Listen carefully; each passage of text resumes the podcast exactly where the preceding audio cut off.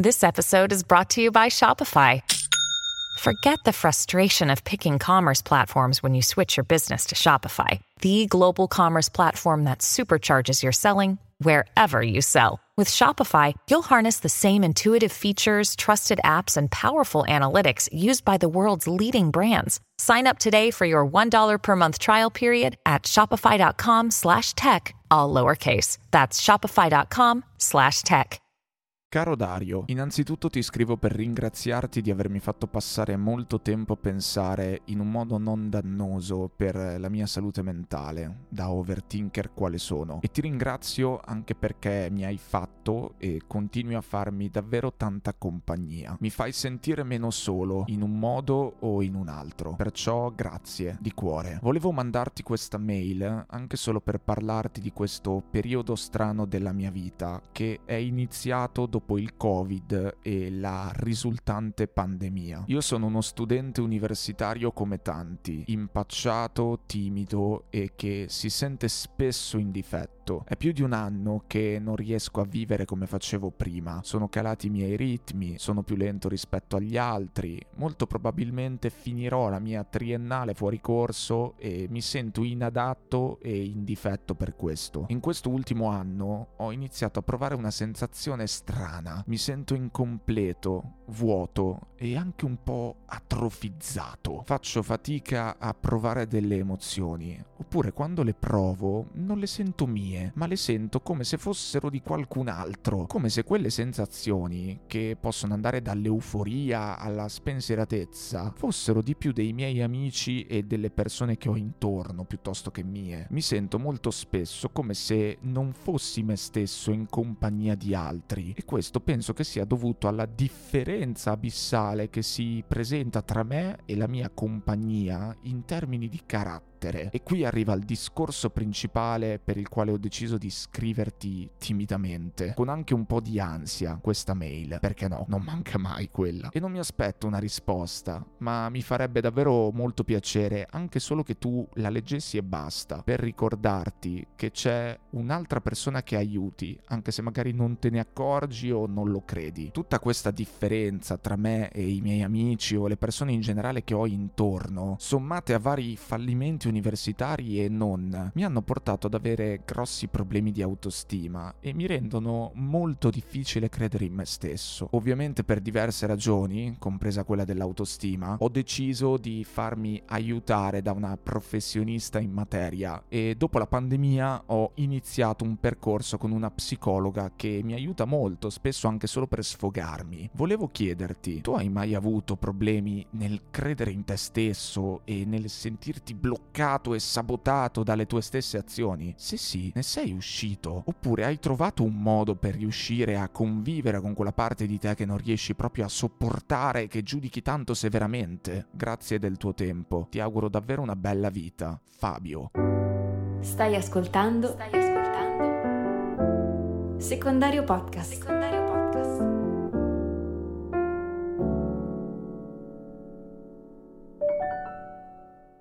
Ciao Fabio, innanzitutto grazie a te di cuore. Quella sensazione di incompletezza, di vuoto, di atrofizzazione di cui parli, quell'incapacità di vivere agli stessi ritmi a cui vivevi prima della pandemia, fa eco dentro di me e immagino dentro moltissime altre persone che come noi stanno vivendo questo momento storico molto complicato. Forse non ce ne rendiamo conto, forse ci spaventa ammetterlo, forse tendiamo a sottovalutarlo, ma la situazione situazione in cui ci siamo trovati da marzo 2020 in poi ci ha massacrati psicologicamente. Non credo nemmeno che serva andarsi a cercare i dati sull'impennata di disturbi depressivi, disturbi d'ansia, richieste di aiuto psicologico e quant'altro. Credo che basti pensare a se stessi, a come ci si è sentiti in certi momenti e a come tuttora ci si sente. Ci ha distrutti e ci sta distruggendo ancora tutti quanti in maniera diversa, chi più chi meno, mentalmente e fisicamente, vivere con il Covid sempre vicino. È stato come un ulteriore elemento di destabilizzazione precipitato dentro una realtà già instabile, una sorta di amplificatore della condizione strutturale di incertezza, di precarietà, di fragilità degli orizzonti con la quale già da prima convivevamo. Riguardo alle conseguenze interiori che questa situazione traumatica che stiamo vivendo ancora ha prodotto e sta producendo, credo ci sia soltanto da essere molto pazienti e molto comprensivi verso se stessi, avendo cura di non colpevolizzarsi se non si riesce a ricominciare da dove si era lasciato prima che tutto questo avesse inizio, con la stessa energia e agli stessi ritmi, perché il mondo è cambiato, sta cambiando cambiando e naturalmente siamo cambiati, stiamo cambiando e cambieremo anche noi. Non si può pretendere che il superamento psicologico di una situazione simile sia altrettanto veloce quanto è stato sprofondarci dentro. Rialzarsi richiede sempre molto più tempo che cadere. Quella di affidarsi a un professionista è una strada che se già prima mi sentivo di consigliare e già lo facevo, oggi a maggior ragione consiglio a chiunque di intraprendere per aiutarsi a elaborare tutto questo. Parentesi sugli effetti psicologici del Covid a parte, vengo adesso alla tua domanda.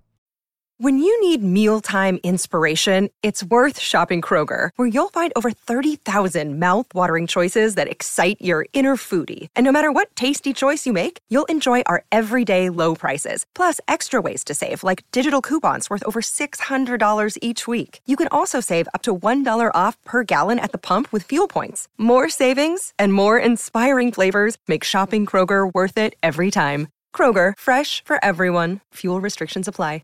Ho mai avuto problemi nel credere in me stesso e nel sentirmi bloccato e sabotato dalle mie stesse azioni? Ma assolutamente no. Sai Fabio, mi riesce un po' difficile costruire un episodio attorno alla domanda che mi hai fatto perché sono talmente estraneo ai problemi di cui mi parli che nemmeno so da dove cominciare. Problemi nel credere in me stesso? Sentirmi bloccato e sabotato dalle mie stesse azioni? Ma quando mai? A me viene sempre tutto così facile, mi esce sempre tutto così così fluido. Guarda Fabio, ho avuto talmente tante conferme delle mie incredibili capacità che neanche se volessi potrei evitare di credere in me stesso e abbassare manualmente i miei livelli stellari di autostima. Io amo me stesso alla follia, amo tutto quello che creo alla follia, mi stimo profondamente. Ora però dammi un secondo che devo uscire a comprare gli ansiolitici e gli antidepressivi che mi sono appena ricordato di averli finiti, ok? Metto un attimo la pubblicità e poi torno. Dammi giusto un secondo, giusto un secondo.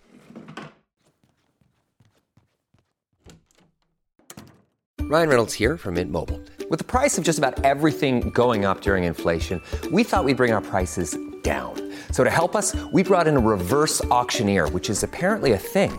Mint Mobile unlimited premium wireless. Ready to get 30, 30, bit to get 30, bit to get 20, 20, 20, bit to get 20, 20, bit to get 15, 15, 15, 15 just 15 bucks a month. So, Give it a try at mintmobile.com/switch. slash $45 up front for 3 months plus taxes and fees. Promo rate for new customers for limited time. Unlimited more than 40 gigabytes per month slows. Full terms at mintmobile.com.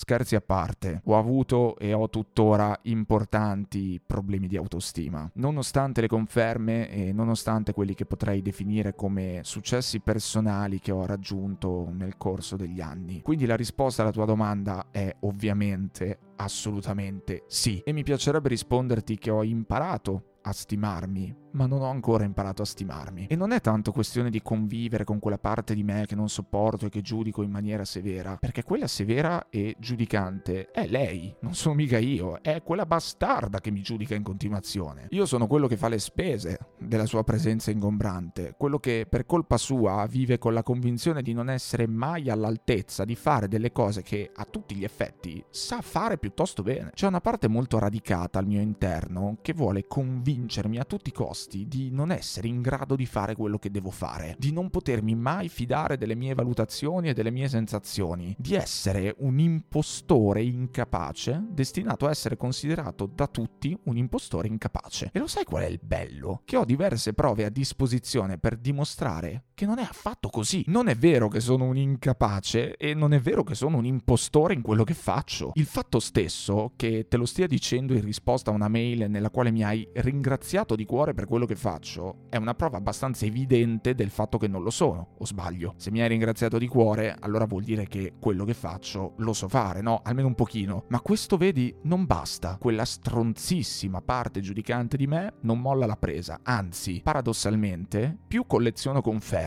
più a volte quella sembra espandersi e conquistare terreno dentro di me. In pratica, anziché aumentarmi l'autostima, ogni volta che ottengo qualche riconoscimento o raggiungo qualche traguardo del quale dovrei essere contento, aumenta la mia sindrome dell'impostore, cioè la sensazione di non meritarmelo minimamente. Perché? Eh, di perché ce ne sono tanti e forse arrivati a un certo punto della vita, occuparsi dei perché si è arrivati a sviluppare una parte così preponderante di sé che ha come unico obiettivo quello di sabotarti mettendoti il bastone tra i pensieri, lascia anche un po' il tempo che trova. Non dico che non sia importante, però ecco, a un certo punto, ok, sei così per questo e per quest'altro motivo, per via di questa e quest'altra circostanza che hai vissuto, bene, ora però bisogna intervenire e costruire un modo per andare avanti senza lasciarsi schiacciare ogni volta dal peso dei tuoi stessi meccanismi autodistruttivi. Mi è molto utile la domanda che mi hai fatto Fabio, perché mi dà modo di chiedermi cosa faccia concretamente io adesso, consapevole come sono di essere abitato da una grossa parte sabotante, ostacolante, dura a morire, per non lasciarmi travolgere dalle conseguenze di un'autostima messa continuamente a repentaglio dalla sua presenza. Beh, allora, innanzitutto, nella maggior parte dei casi e per la maggior parte del tempo non faccio assolutamente nulla di quello che dovrei fare per evitare di fregarmi con le mie stesse mani. La mia specialità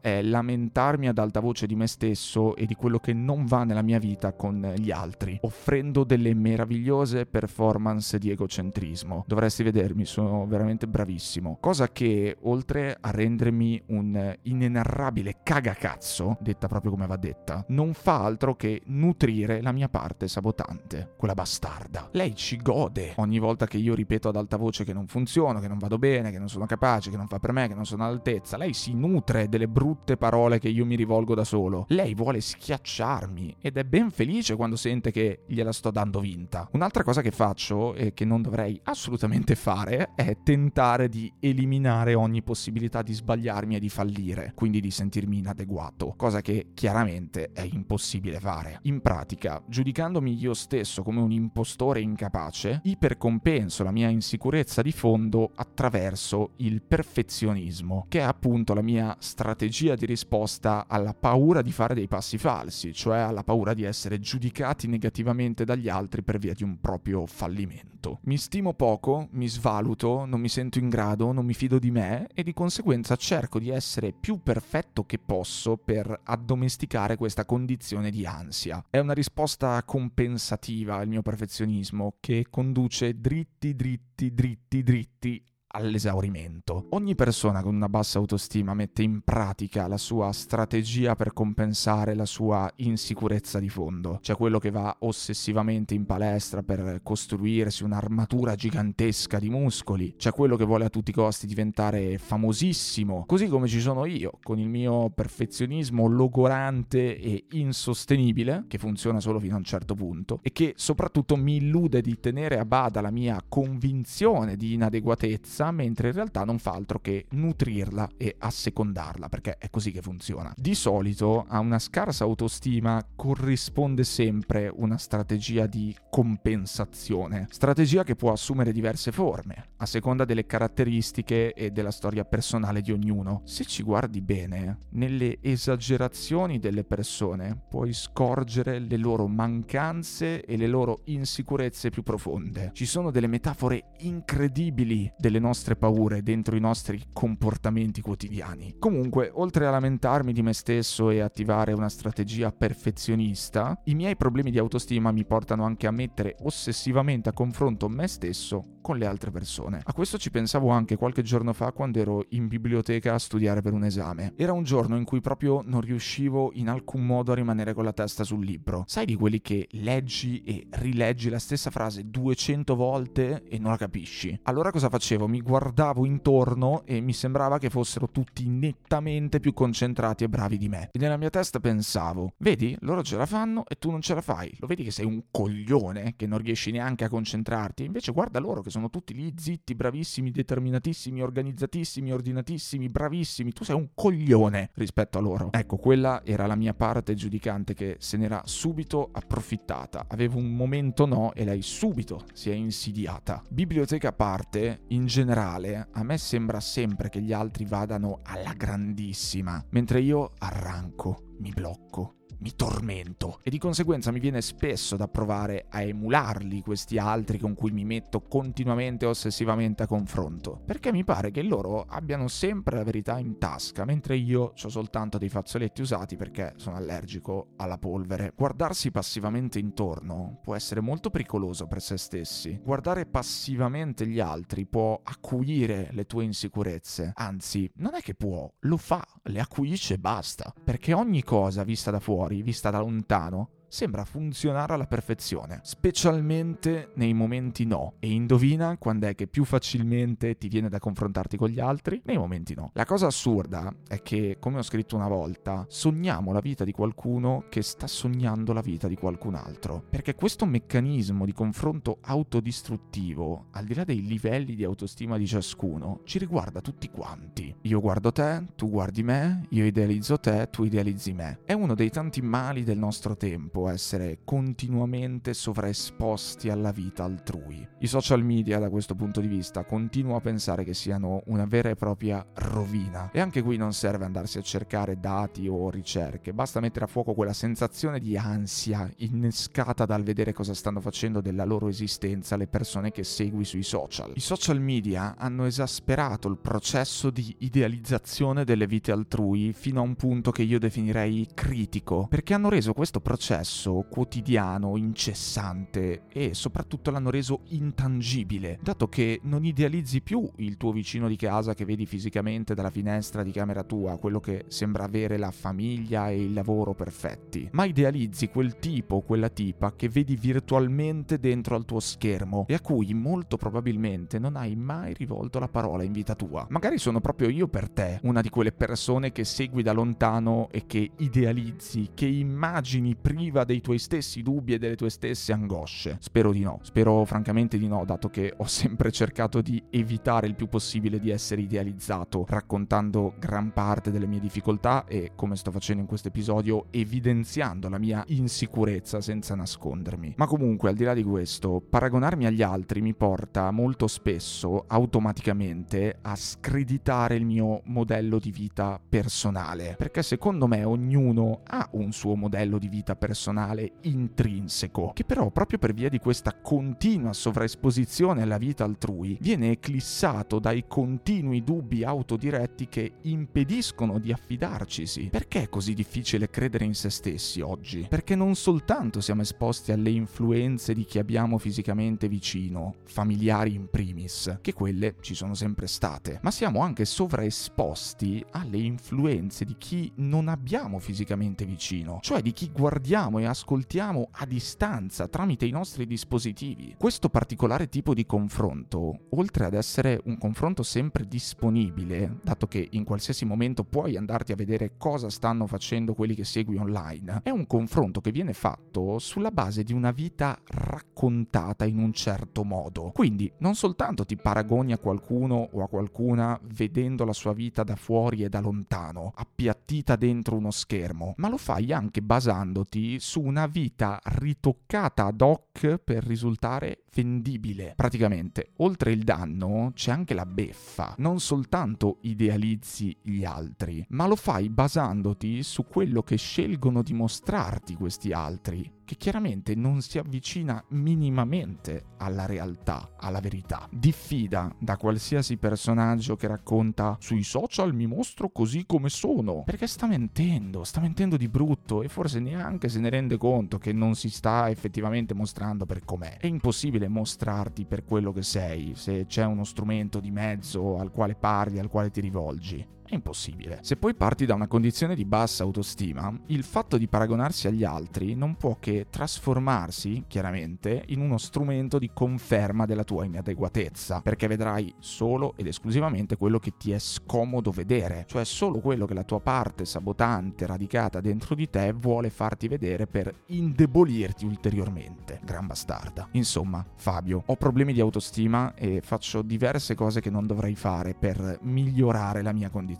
Mi lamento di me stesso e mi giudico negativamente, attivo una strategia perfezionista per evitare l'inadeguatezza, mi paragono agli altri e mi lascio influenzare dagli altri al punto da perdere di vista i miei ideali, le mie passioni, i miei modi di essere e il mio modello. E te ne potrei dire anche molte altre di cose che faccio e che non dovrei fare, come per esempio cercare continuamente approvazione, guardare sempre a quello che mi manca, eccetera, eccetera. Ma facciamo che mi fermo qui. Ho approfittato della tua domanda per ritirarle un po' fuori e rifletterci un po', cosa che fa sempre bene. Ma ora la domanda diventa un'altra. Cosa si può fare per dare una sistemata alla propria autostima? Allora, innanzitutto si può fare l'esatto contrario di quello che ho appena detto di fare io. Evitare di lamentarsi di sé e di giudicarsi negativamente ad alta voce, trasformando tutto quanto in una questione dualistica di tutto o di nulla che non ammette mai spazio per le sfumature. Bisognerebbe provare a essere meno categorici perché non esiste un modo sbagliato o un modo giusto di essere o di fare le cose. Non è tutto successo o fallimento, vittoria o sconfitta, giusto o sbagliato. Poi bisognerebbe anche smettere di paragonarsi con una tale insistenza agli altri, cosa che nel pratico secondo me significa ridurre il tempo trascorso a farsi scorrere passivamente sotto gli occhi le vite ritoccate altrui e scegliere con attenzione le persone da seguire e con cui trascorrere il proprio tempo reale. Io in realtà questo l'ho fatto e lo sto facendo e devo dire che mi ha aiutato molto. Togliermi dagli occhi e dalla vita delle persone che mi facevano stare male. Comunque, di piccole azioni per sentirsi meglio e per smettere di assecondare la propria scarsa autostima ce ne sono tante ed è senza dubbio utile provare a metterle in pratica. Ma dato che qua parla uno che è ben consapevole del fatto che non basta sapere che cosa devi fare per attuare dei cambiamenti concreti, eh che gusto ci sarebbe se no, troppo facile. Ci tengo a dire che in generale io penso che non sia né questione di uscirne, né questione di eliminare, né questione di stravolgere, né questione di curare. Io penso che sia soprattutto una questione di pazienza, di tempo e di ricentrarsi. Pur essendo tutt'altro che una persona che ha risolto i suoi problemi di autostima, come ho detto, quello che ho capito è che quando mi seguo, quando riesco ad avere il coraggio di lasciarmi guidare dal mio istinto e dalle mie intuizioni, quando assecondo la mia naturale traiettoria senza lasciarmi più di tanto deviare da condizionamenti esterni e meccanismi autosabotanti interni, mi sento sereno. C'è da resistere, c'è da tenere saldo il proprio timone, perché c'è sempre qualcuno intorno o dietro a uno schermo pronto a condizionarti, anche involontariamente. Così come c'è sempre quella parte ingombrante e ipergiudicante di te che vuole impedirti di affidarti a quello che senti e farti attivare le tue strategie malate di compensazione che ti portano a confermare le tue insicurezze. Ma se riesci a lasciarti andare a te, se riesci a fare di te stesso o di te stessa la tua stella polare, se ti prendi la responsabilità di darti ascolto, ti senti sereno, fai quello che ti senti e non esisteranno fallimenti. Io non so esattamente come si faccia questa cosa, però ho capito che è così. Siate liberi, siate il vostro esempio.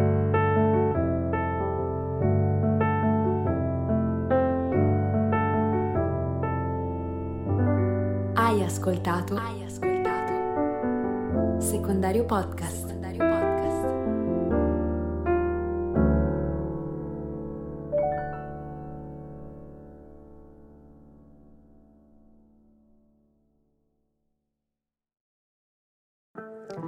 Il fitness è una passione, uno stile di vita, ma soprattutto un modo per prenderci cura di noi stessi.